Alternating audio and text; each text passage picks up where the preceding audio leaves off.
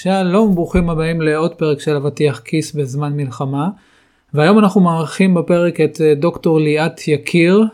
אנחנו נדבר היום על המוח ואיך אנחנו מתמודדים עם רגעים כאלה של משבר ומצבי חרדה. כיוון שהשיחה הייתה מאוד מעניינת, החלטנו להוציא את השיחה הזאת כשני פרקים, והיום אנחנו נשמע את הפרק הראשון. מוזיקה ונתחיל.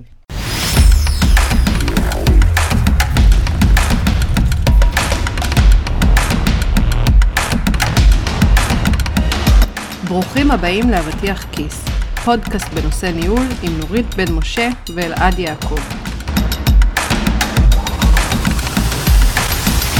אנחנו כולנו מצויים בתקופה שבה מפלס החרדה, הדאגה ואי השקט הם מאוד מאוד גדולים.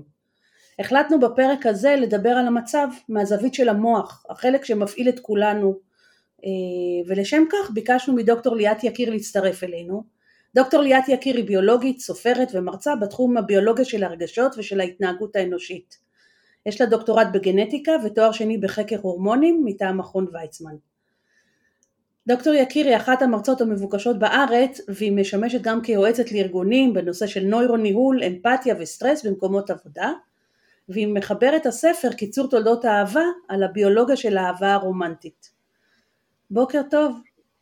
בוקר טוב. בוקר טוב, דוקטור ליאת יקיר. בוקר טוב, שמחה להיות כאן. שמחים שאת כאן, קצת אולי בנסיבות פחות שמחות, היה לנו, תכננו בזמנו פרק, אבל לאור המצב החלטנו לעשות איזשהו שיפט, ולהשתמש בידע ובניסיון שלך, לדבר בעצם על המוח ועל התפקוד שלו, בזמנים כאלה. אז בואי בכלל תכניסי אותנו לעולם הזה של המוח, איך אנחנו, מה קורה לנו בזמן של איזשהו אירוע כזה, או מצוקה גדולה כמו כן. שאנחנו נמצאים בה. כן, אז, אז קודם כל, אנחנו בעל חיים, אנחנו עוד בעל חיים על כדור הארץ, חשוב להבין את זה, המערכות שלנו מאוד מאוד עתיקות ובנויות לשרוד ולהתמודד עם מצבים של סכנה. ומערכת מכוותת hardwired מה שנקרא, להתמודד עם סכנות, וזה לא רק המוח, כל מערכת העצבים שלנו, אנחנו מדברים על מאה שלושים וחמישה מיליארד נוירונים, תשעים מהם במוח, אבל יש גם את כל מערכת העצבים, שבעצם בכל רגע נתון היא סורקת את הסביבה ומקבלת גירויים מהסביבה, ומנסה לזהות מצב של איום או סכנה. זאת אומרת, זה קורה תוך שניות, זה לא מודע, תשעים וחמישה אחוז ממה שקורה לנו הוא לא מודע.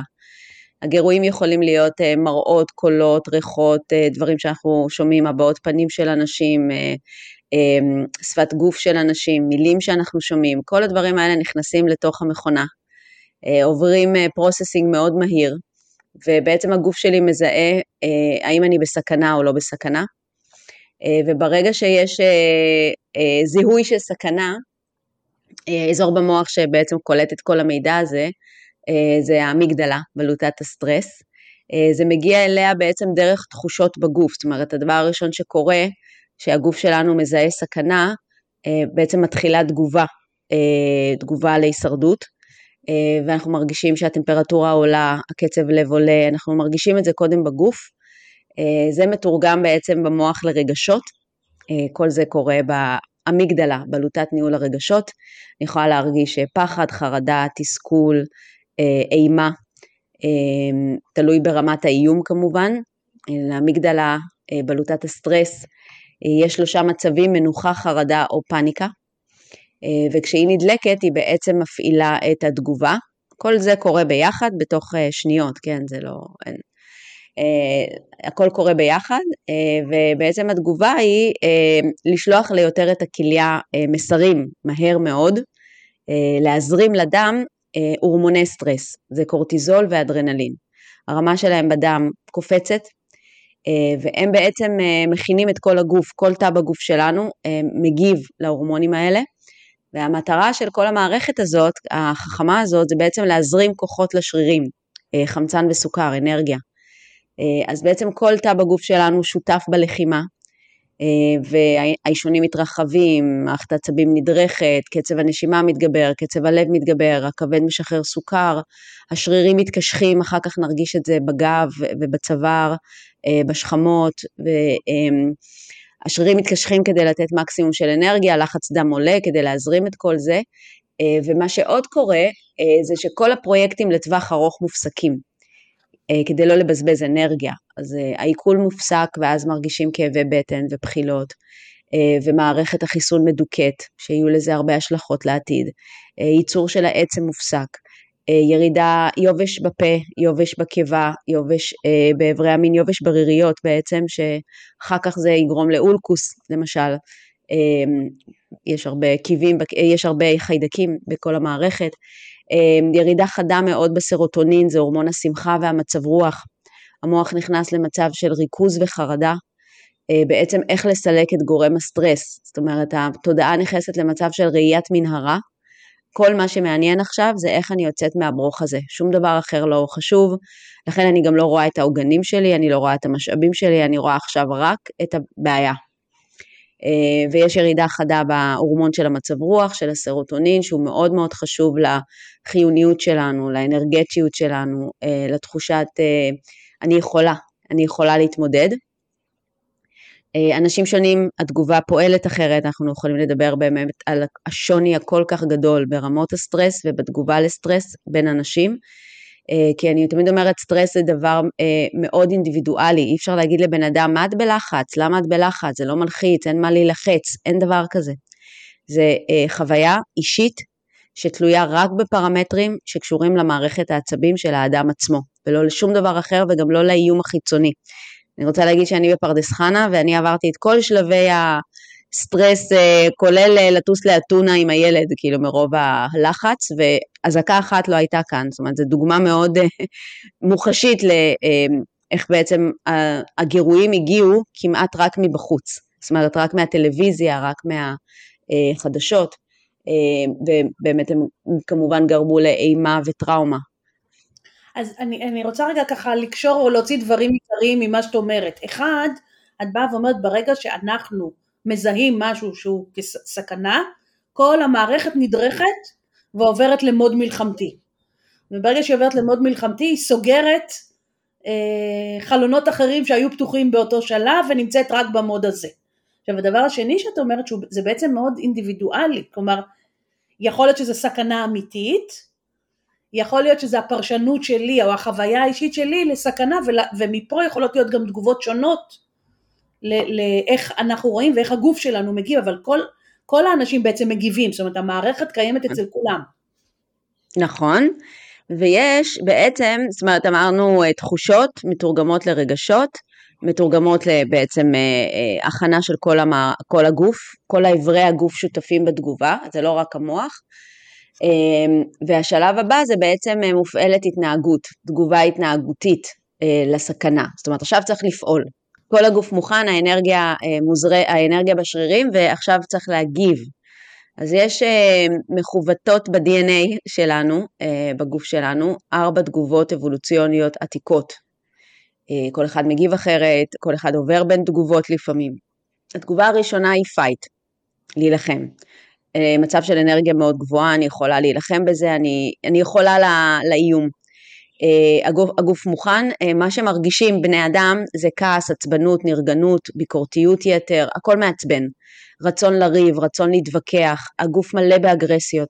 הגוף ממש מרגישים צורך להזיז אותו, לבעוט במשהו, להרביץ למשהו, דווקא זה הזמן, מי שנמצא במצב הזה, שק אגרוף, קריות גדולות, מלחמת קריות, צריך להוציא את האגרסיות מהגוף, לצרוח לתוך הקרית. המוח מייצר תרחישי קיצון, מה יקרה אם יבואו מצפון, ממזרח, ממערב, מכינים את הבית, הגרנות, כאילו להכין ציוד, נשק, זה מרגיע אותי, זאת אומרת שאני מוכנה לכל תרחיש, אני נרגעת, כדי לייצר תרחישים צריך לדבר, אנחנו חושבים דרך הדיבור, לכן אנחנו מדברים לעצמנו, שואלים את עצמנו שאלות, אז אני מחפשת מישהו פשוט לחפור לו את הראש, ובעצם להוציא כדי לחשוב בעצם, אז מה נעשה עם ככה, ומה נעשה עם ככה, ומה נעשה עם ככה, מולטיטאסקינג, זאת אומרת, האדרנלין לא יכול לשבת, אז עושים כמה דברים במקביל, וזה לא טוב, זה מגביר סטרס, המוח לא אוהב מולטיטאסקינג, המוח אוהב מונוטאסקינג, לעשות משהו, להתרכז, להתמקד ולעבור הלאה, אבל אי אפשר, כאילו פשוט מרגישים צורך לעשות הכל, בעצם הגוף ממש ממש במלחמה כרגע על הישרדות, זה המצב הראשון, יש תשומה על מערכות היחסים שלנו, כי בעצם אחד הדברים שקוראים לנו כשאנחנו במצב רגשי מעורר, בעצבים מה שנקרא, זאת אומרת שהגוף בפייט, אנחנו חייבים לשחרר את האנרגיה הזאת. ואז אני בעצם מחפשת על מי להוציא את העצבים. ואני אוהבת המשפט הזה, להוציא את העצבים. כי מבחינת הגוף זה בדיוק ככה. כשבבון מקבל מכות ממישהו גבוה ממנו בהיררכיה למשל, הדבר הראשון שהוא עושה זה לא מדיטציה, מיינדפולנס ונשימות, אלא מחפש מישהו נמוך ממנו בהיררכיה, ומוציא עליו את כל הקריזה שלו. ואחרי זה הקורטיזול יורד. זאת אומרת, מנגנון ההרגעה האוטומטי שלנו, למרבה הטרגדיה, זה להעביר את האולקוס למישהו אחר, למצוא מישהו ולהוציא עליו את העצבים שלי. הוא חלש יותר מאיתנו בעצם בשרשרת? או, או שווה לנו, או שווה או חלש, אז אם אני לא יכולה בעבודה, אז זה יהיה בבית, ואם הילדים לא יכולים לחברים שלהם, אז זה יהיה על אימא, כי על אימא תמיד, אימא היא המבסטת, אז על אימא יוצא הכל וגם על אבא. איפה שאני יכולה, אני אוציא את העצבים, על מי שנותן לי. תכף מדבר על מצב שלישי, שהוא מצב של ריצוי, אז המרצה והנלחם, כיף להם ביחד, כי אחד יוציא את העצבים על השני. אז מה שאת אומרת בעצם זה דווקא טוב להוציא, אל תנסו להחזיק את זה, אל תנסו להתאפק ולשחק אותה גיבורים, אלא תנו לזה לצאת. אבל לא על מישהו קטן, בואו נדייק, קצת אגרוף עדיף. אני הרבה פעמים למשל משתמש באמת בספורט כדי להוציא את האגרסיות, ממש לצאת לרוץ. נכון. אני כאילו יכול לצאת נגיד משיחה שמאוד עצבנה אותי, ולצאת להליכה ארוכה או ריצה, וזה מאוד עוזר לי. זה הדבר הכי טוב, כי האנרגיה... לא חייבים להרביץ למשהו. נכון, האנרגיה צריכה לצאת, וזה נכון מאוד, כאילו צריך למצוא את הדרך לשחרר אותה, בלי להרוס לעצמנו את המערכות יחסים, אבל אני אומרת את זה בכוונה, כי גם אם בן הזוג או בעבודה, אם מישהו עכשיו יתפוצץ עליי, שמונים אחוז זה שלו, זה המצב הרגשי שלו, לא לקחת ללב, ממש לא לקחת ללב, כולם על הקצה, אין לנו על מי להוציא את האגרסיות, כמו שאמרנו קודם, אף אחד לא שואל אותנו כלום, דברים קורים, וזה מעצבן, וזה, וגם נדבר על מה טכנולוגיה עשתה לסטרס, אז אנחנו עוד יותר מלאים בזעם וכעס ו- ו- ופחד, שכל זה מתורגם בגוף לאלימות, לאגרסיה. סטרס מגביר אגרסיה, וגם מפחית את אזורי האמפתיה במוח. כשרע לי, לא מעניין אותי מאף אחד, לא אכפת לי, אני לא רואה, לא מעניין אותי שאני פוגעת, לא מעניין אותי שאני לא נעימה, זה פשוט, אני לא רואה את זה בכלל. במצב רגיל אני רואה, אני רואה שאני פוגעת, ובסטרס אנחנו נהיים מרוכזים בעצמנו, תוקפניים ואנוכיים. אז צריך להבין את זה, ולא לקחת ללב, כי אני יכולה עכשיו, את יודעת, לא לדבר שבוע עם הבן אדם, כי הוא דיבר אליי בטון לא יפה. וזה לא, ועכשיו, תכף נראה מה מרגיע אותנו, ואחד הדברים שמרגיעים אותנו, זה מערכות היחסים, זה אהבה ו- וחום, ומישהו לדבר איתו, ומישהו לפקוט איתו, אבל מי ירצה לפקוט איתי, אם אני כל הזמן תוקפת, אם אני כל הזמן אה, אה, מוציאה את העצבים על אחרים. אז נכון, אה, כמו שלעד אמר, צריך למצוא לתעל, מקום לתאר. בדיוק בתקופה הזאת אני שומע על, על הרבה זוגות שמאוד קשה להם, זאת אומרת בחודש האחרון היו הרבה התנגשויות, וזה לא תמיד אה, קל וברור אה, להבין שבאמת הבן זוג או הבן אדם שמולך עובר כרגע מצב חרדה, וזה הכל סביב זה, אה, ולפעמים לוקחים את זה למקומות אה, פחות טובים. נכון, אני חושבת שהמון פעמים זה לא נתפס כחרדה, כלומר אנחנו תופסים מישהו שהוא נמצא במודה של הפייט, כמאוד אגרסיבי, כמאוד שולט, כבוסי, לא כחרד. נכון, ואם אני... נכון, זה ממש נכון, כי זה באמת מצב חרדה, זה דווקא המצב מספר אחת בטבע, כאילו, לוקחים שתי חולדות, נקבות, שתמיד אנחנו מדברים על הטסטוסטרון, אבל שתי חולדות, נקבות, חיות, שמתלקקות בזמן רגיל, עושים שוק חשמלי לאחת מהם, הדבר הראשון שהיא עושה, זה לא בורחת מהאזור אפילו, אלא נושכת את החוטה, זה הדבר הראשון. לנשוך את מי שליד. אז צריך להבין את זה, ממש ממש ממש, לנסות לא לקחת, באמת לא לקחת ללב, ולעזור לאדם להירגע מהחרדה, כי האגרסיה בעצם צריכה להשתחרר, זו שהיא תשתחרר בספורט, או שהיא תשתחרר בבכי, בפורקן, בעצם בלהבין שאני בעצם פוחדת, אני פוחדת, זה נובע מפחד, אולי לדבר על כל התסריטים, כי בואו נדבר רגע על המצב השני, ונראה איך שני המצבים האלה אוהבים ממש להתאהב אחד בשני, ולחיות באותו בית, ולשגע אחד את השני. המצב השני הוא פלייט, שאני בתחושה שאין לי מה להילחם בזה, ואני חייבת לברוח מפה. אני לא, לא, לא טוב לי פה, לא, לא מרגישה טוב פה. וזה מתבטא בעצם בחרדה, בפאניקה, זאת אומרת, במחשבות שרצות בראש, אבל אין להם סדר. אם בפייט יש איזשהו באמת ניסיון לייצר תרחישים, בפלייט זה, זה סתם מחשבות שרצות בראש, זה דאגה כרונית, נבלים מאוד בקלות, כאילו הגוף מאוד דרוך וערני, קופצנות, חוסר שקט, קשה להירגע, קשה להעט, רצון פשוט לברוח מכאן, התודעה מנסה לברוח מכאן, אני יכולה גם ללכת למקומות של פתחי מילוץ, זאת אומרת עבודת יתר, ספורט יתר, זאת אומרת משהו שהוא יותר מדי אינטנסיבי, פרפקציוניזם, זאת אומרת או סי די, לסדר את הבית, לנקות את הבית עכשיו, אז, אז בעצם התסמינים של ה-או סי די זה ניסיון לייצר ודאות בעולם שאין בו ודאות, זאת אומרת אם הכל מסודר והאקסלים מסודרים והכל במקום זה עושה לי איזשהו רגיעה, כי אין לי רגיעה, ואחד הדברים העוד שקורים בפלייט זה חוסר רצון לדבר על זה, זאת אומרת הדחקה והכחשה, אל תדברו איתי, אל תספרו לי מה קורה, אל תראו לי סרטונים, אל תראו לי חדשות, אני לא, אני לא רוצה להיות פה. לפעמים זה שחייב להוציא את זה, חי ביחד עם זה שלא רוצה לדבר על זה, עזוב אותי, אני לא יכול לשמוע, ואז אין, לשניהם אין ויסות, כאילו אין מספיק ויסות, זה בעצם, זה המצב השני. המצב השלישי, שהוא יותר נפוץ אצל נשים, נקבות בטבע בכלל, זה פון, זה נקרא, זה לרצות ולפייס, זאת אומרת, לדאוג לכולם בצורה כרונית, להזניח את עצמי, זאת אומרת, כל מה שהתודעה שלי כרגע מתעסקת, זה באיך, איך שכולם יהיו בסדר, שהכל יהיה בסדר, שכולם יהיו בסדר, הדאגה לאחרים, הופכת להיות למאוד מוקצנת, יכולה ממש להתבטא בלהשאיר את הילדים בבית, לא לתת להם לצאת לשום מקום, לתת להם ללכת, זאת אומרת, אני כבר לא מצליחה לחשוב ישר, זאת אומרת, הכל במטרה שאף אחד לא ייפגע, לנסות לרצות ולפייס את כולם, זאת אומרת, לפצות את כולם, זאת אומרת, נגיד אם הילד מתנהג לא יפה, אני לוקחת את זה עליי, אני אשמה, אני לא הייתי מספיק בסדר, ואז אני אתחיל לפצות אותו, כאילו, אולי בעצם כדי להרגיע. זה מנגנון של ריצוי ופיצוי, גם צייתנות ותלותיות, זאת אומרת, אם אני אדם תלותי לפני הסטרס, כל ההתנהגויות מוקצנות, זה נובע מחרדת נטישה, כאילו יש לי חרדה שאני אשאר לבד בתוך הדבר הזה, כדי לא להישאר לבד בתוך הדבר הזה, אני אעשה הכל אה, בשביל אחרים, אה, שוב, זה מצב שבאמת יכול להיות אה, אצל כולנו, אנחנו גם מדלגים בין המצבים האלה, אבל אחד הדברים שקורים במצב הזה, זה שאני לא אומרת מה אני באמת מרגישה, כאילו מהפחד שמישהו, אז, אז לאט לאט אנחנו מתרחקים מעצמנו, ויכולים גם בסופו של דבר להגיב בתגובות מאוד אלימות ומתפרצות, כי כמה אפשר לרצות, ואז פתאום זה, או כמה אפשר לא להיות מחוברת למה אני צריכה, ולא להגיד את מה שאני צריכה, זאת אומרת אני לאט לאט מתרחקת ממני, ממה ליאת רוצה, מה ליאת צריכה. המצב הרביעי שכנראה כולם היינו בו. אני צריך לשאול שאלה, נשמע לי כשאת מדברת על זה שבתגובה ראשונה, בפייט אנחנו מרגישים שיש לנו יכולת שליטה על המציאות. כן, נכון. ויש לנו יכולת להגיב ולסדר את העניינים, ובשתי תגובות האחרות, שהם כאילו, התחושה שלי זה שאנחנו מרגישים פחות בשליטה, שפחות יש לנו אפשרות להשפיע על המציאות, ואנחנו בוחרים בשתי אלטרנטיבות של תגובה. זאת אומרת, או שאני בורחת, כי המציאות גדולה עליי, כן.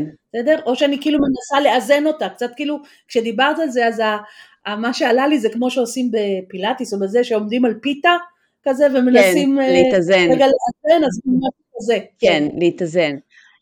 אני, אני חושבת שהמצב שה, השלישי זה נקרא tend and befriend, זאת אומרת ל, ל, לרצות, לפייס, לדאוג לכולם, הוא מאוד uh, קשור להורות, זאת אומרת uh, אם אני הורה, um, כאילו אולי אני אעשה את הפייט uh, בעבודה או עם הבן זוג, אבל כאילו מול הילדים יותר uh, מצב הזה של uh, ששום דבר לא יקרה להם ושרק יהיו מרוצים ושרק יהיו בסדר וזה לא טוב שהם בוכים או לא טוב שהם בחרדה, כאילו אני לוקחת הכל עליי.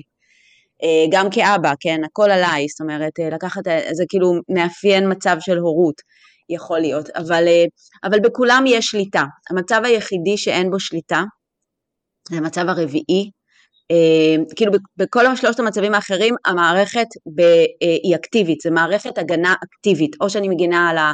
על ה התא שלי, התא המשפחתי שלי, על, ה, על הבעל שלי, על הילדים, או, או שאני לוקחת את כולם ובורחת מפה, או לוקחת את עצמי ובורחת מפה, או שיש לנו תוכנית מלחמה משפחתית, איך להתמודד עם הדבר הזה, מה עושים בכל שלב ואיך מתמודדים, והמצב הרביעי הוא המצב שאין בו אנרגיה, זאת אומרת הוא מצב הפוך להכל, הוא פריז, בעצם מצב שהאיום הוא יותר מדי גדול, אין לי מה להילחם, אין לי מה לברוח, אני כאילו כמו חיה שרואה את הפנסים של המסעית, זה משהו שאפילו באבולוציה לא היה, היא לא יודעת איך להתמודד עם דבר כזה, היא יודעת להתמודד עם אריה, עם נמר, עם uh, כל חיה אחרת, אבל מה זה המסעית הזאת? אז היא פשוט uh, מסונברת וקופאת מול האיום, העיניים, רואים את העיניים פשוט קופאות במקום, זאת אומרת, הן לא זזות, הן במצב רגיל כל הזמן זזות, uh, זה מצב של אנרגיה נמוכה, uh, יש הפוך, ירידה בלחץ דם, ירידה בטמפרטורה של הגוף, ירידה בשחרור של הסוכר, בעצם המערכת מכינה את עצמה לסוף,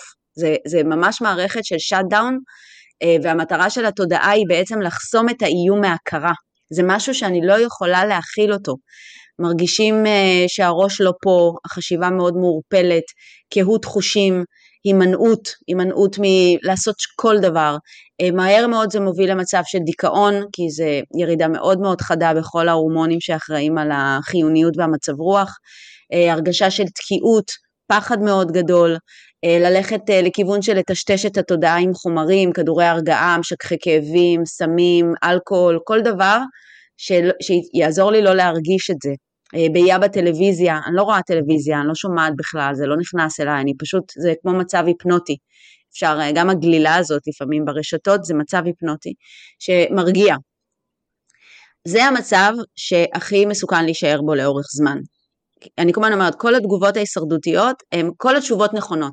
הגוף עושה את מה שהגוף צריך. אם הגוף צריך עכשיו לרוץ, אם הגוף צריך עכשיו לקחת את כל הצאצאים ולשים אותם בבית ולהחזיק אותם, הגוף עושה, המערכת עושה את מה שהיא צריכה, וזה בסדר. זאת אומרת, כל התגובות הן נכונות. זה מאוד חשוב, כי הרבה פעמים יש לנו שיפוטיות וביקורתיות. למה אתה ככה? למה את ככה? כי אנחנו חושבים שאחרים צריכים להירגע כמונו, שצריכים את מה שאנחנו צריכים, וכל אחד הוא אחר. פריז, זה המצב שצריך לצאת ממנו כמה שיותר מהר, כי אם אנחנו נשארים במצב הזה יותר מדי זמן, זאת אומרת המערכת עושה שאט דאון, היא לאט לאט מתנתקת מהמציאות, וקשה אחר כך הרבה יותר קשה לצאת משם, לצאת מהמצב הזה של התקיעות הזאת, וגם זה ממש סכנה כאילו להגיע למצב של שאט דאון, אז... ופוסט טראומה בעצם, תסמינים פוסט טראומטיים. אז בעצם... בעצם לכל מי שיש לו פה בן זוג או מישהו במשפחה, זה, זה האינדיקציות, זה, אלה הדברים שאנחנו צריכים מאוד מאוד לשים לב אליהם. כן. וגם למנהלים פה שמקשיבים נכון. לנו, מנהלים ומנהלות, אנחנו מבינים שכנראה הרבה מהאנשים אצלנו בצוות, בקבוצה, עכשיו חווים אה, מצבי חרדה כאלה, כאלה ואחרים, אם כאלה קצרים או כאלה ארוכים, יש כאלה שהם באמת מתחילת המלחמה במצב חרדה, ו... וכאילו אני נתקלתי בזה באנשים שאומרים, כאילו ילד, אני לא מסוגל, אני לא מסוגל לעבוד, אני לא, אני לא יכול לעשות כלום חוץ מי, למשל, להתעסק בלראות חדשות כל היום, או, או לא יודע, לדאוג למשפחה שלי שנמצאת אי שם, ואנחנו צריכים באמת להכיר את זה, ולשים לב באמת למקרה האחרון שאמרת, לפריז, ו... ואם אני נגיד מזהה משהו כזה, אצל הבן זוג שלי, בת הזוג שלי, או מישהו בצוות, מה את ממליצה לנו לעשות למי ששומע במקרים כאלה? כן. עכשיו אני אגיד, הסיבה שאנחנו נתקעים במצבים האלה כל כך הרבה זמן, למרות שהאיום הוא לא... בטבע האריה מגיע, והלוויה יותר נכון מגיעה, הלכה והזברה ממשיכה הלאה. זאת אומרת, יש לה כל מיני מנגנונים שהיא עושה כדי להירגע, ויאללה, זהו, עבר עבר, הלך הלך, קרה קרה, מת מת, חיה או מתה, בסדר, ממשיכים הלאה. אנחנו, המוח שלנו, התפתח בעוד שלב, יש לנו את החלק הזה, שעושה סימולציה על העתיד, ולכן אנחנו היצור היחידי שלא דואג, זה שלושים מיליארד נוירונים, שקיבלנו במתנה, בחמישה מיליון שנה האחרונות, זמן אפס מבחינה אבולוציונית, אבל זה מדהים איך קיבלנו את האזור הזה, שבעצם מאפשר לנו את כל היכולות הגבוהות, שאין לזברה ואין לחיות האחרות, אבל זה מפעל החרדות והדאגות והפחדים, כי אנחנו היצור היחידי שלא דואג רק ממה שקורה עכשיו, אלא ממה יהיה מחר, מה יהיה בעתיד, מה יהיה כשיבואו מצפון, מדרום, ממזרח, מערב, מה יהיה, מה יהיה, מה יהיה עם הילדים, מה יהיה עם הנכדים, זה לא נגמר.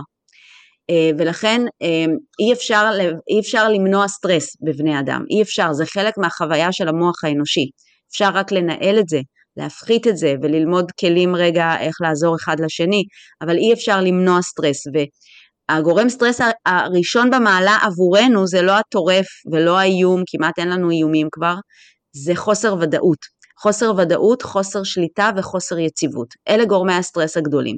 שאני לא יודעת מה יהיה, אני לא יודעת כמה זמן זה ייקח, אני לא יודעת כמה זה יכאב, אני לא יודעת לאיזה עוצמות זה יגיע. אם מישהו יגיד לי, תהיה מלחמה גרעינית, סתם חס וחלילה, חס וחלילה, חס וחלילה, אבל אוקיי, בסדר, נערך, אוקיי, נערך, נעשה את מה שצריך.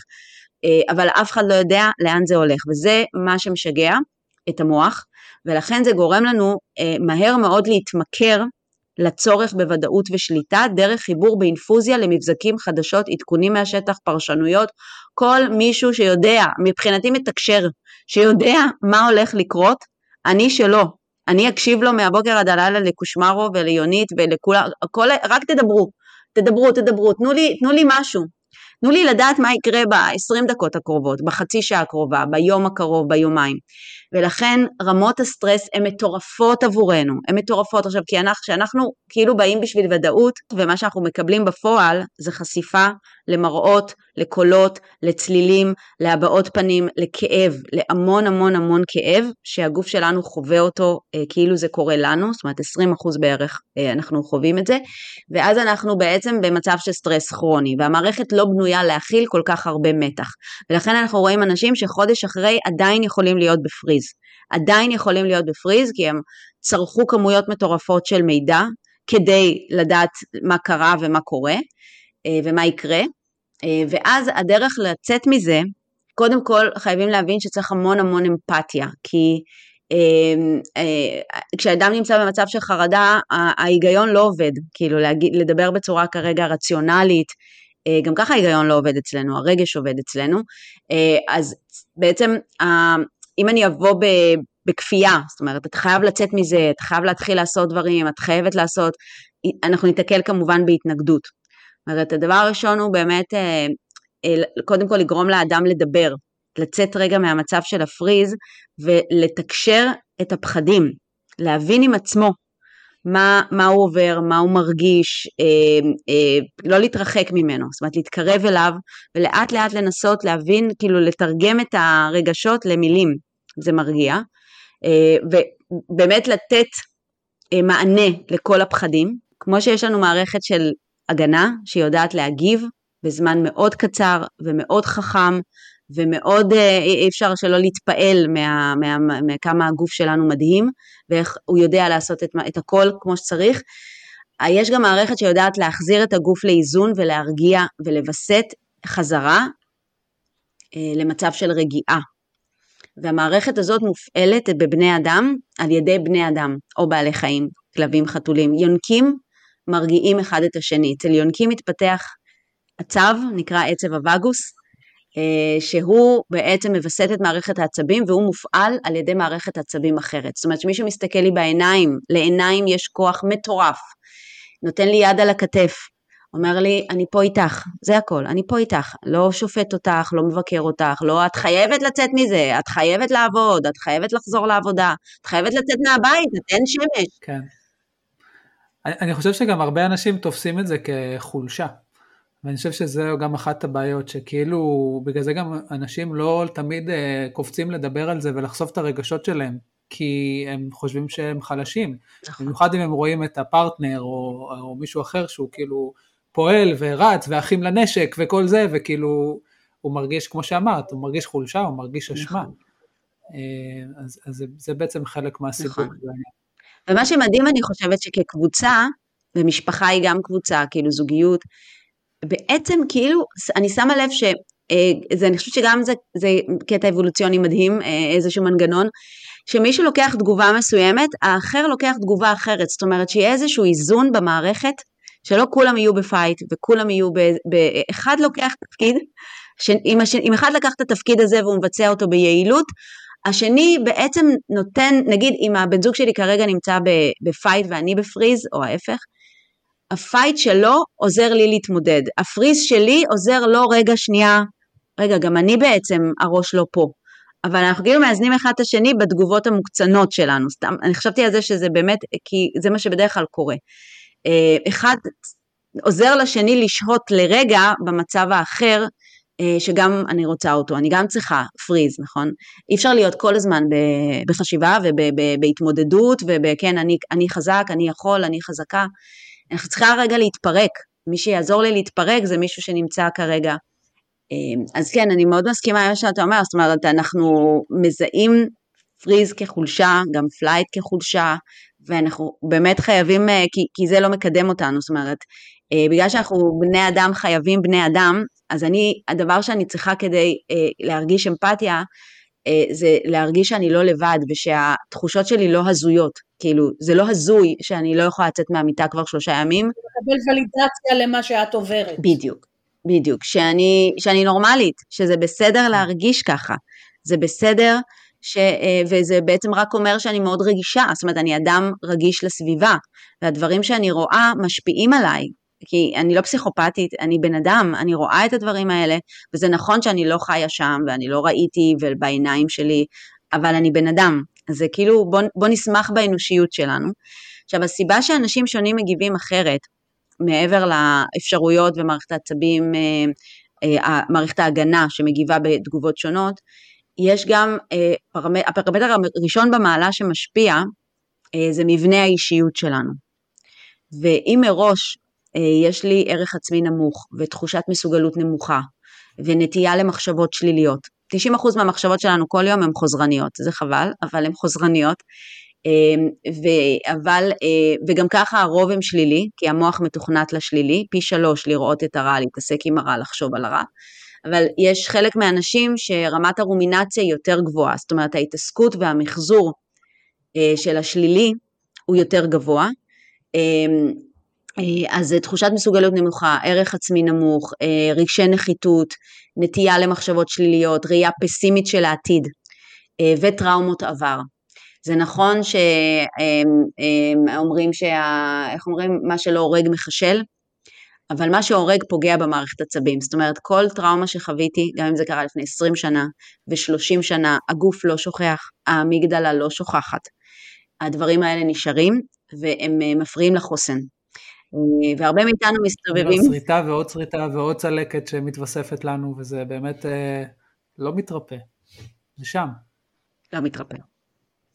אנחנו גם חברה שלא יודעת לרפא טראומות, זאת אומרת, לא, לא שמה שם דגש, שעוברים הלאה, חבר'ה, עוברים הלאה, יושבים שבעה, עוברים הלאה, זה יאללה, כמה שיותר מהר לחזור לעשייה, אבל יש פצעים שצריך, שצריך לחפור בהם, כי גם כואב לחפור, אז אנחנו מדחיקים, אוקיי, קרה, עבר, עבר, בוא נמשיך הלאה, בוא נמשיך הלאה, זה הישרדות, אבל כל הפצעים האלה, ברגע שיש טריגר, וזה טריגר, זה חתיכת טריגר, מה שקורה לנו עכשיו, זה טריגר מטורף למערכת, כל הסריטות מהעבר באות לחגוג, וזה מחליש את היכולת התמודדות שלנו, ודברים שחשבתי שפתרתי, חשבתי שכבר סגרתי את הסיפור הזה, זה יכול לחזור, דברים יכולים לחזור, מחשבות יכולות לחזור, תחושות לא טובות, אז טראומות עבר מחלישות בעצם את המערכת, ולכן אנחנו עוד יותר זקוקים לאמפתיה, וזה חוזר לפייט שאמרנו שדווקא שבן אדם הכי זקוק לעזרה, לפעמים הסביבה אה, נמנעת או, או מתרחקת, בטח אם הוא תוקפני, אה, או בטח אם הוא בפריז ולא רוצה לצאת מזה, אה, דיכאון זה, זה דבר מאוד קשה, אז אני אומרת, כמה שיותר מהר לצאת מהפריז, להוציא את עצמי מהפריז, אני טוענת שדווקא להסביר את המוח זה מאוד עוזר, זאת אומרת שאני מבינה שקודם כל זה, הגוף שלי מגיב כמו שהוא צריך, הכל בסדר, אני, אני לא...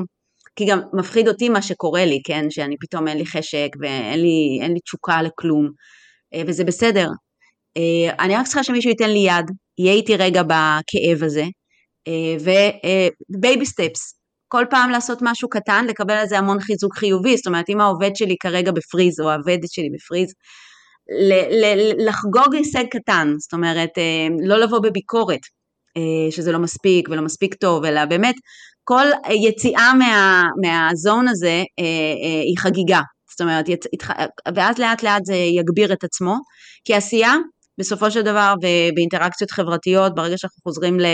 יש יתרונות פסיכולוגיים אדירים לעבודה, אמר פרויד, לאהוב ולעבוד, הוא צדק במאה אחוז, זה מה שאנחנו צריכים, לאהוב ולעבוד, לעבוד במובן של הזהות המקצועית שלנו, גירוי אינטלקטואלי, תרומה לחברה, זאת אומרת, יש לי משמעות בעולם הזה, יש לי תפקיד, אני לא יכולה פה פריז, חבר'ה, אני צריכים אותך, את, את, את חשובה, את לא יכולה, את יכולה לא לתפקד וזה בסדר, אבל צריכים אותך, בואי, ולא את חלשה ואת לא מתפקדת, ותראי איך כולם פה עובדים מבוקר עד ערב וכולם בסדר, אז, אז כן, המון המון המון המון המון פתיה.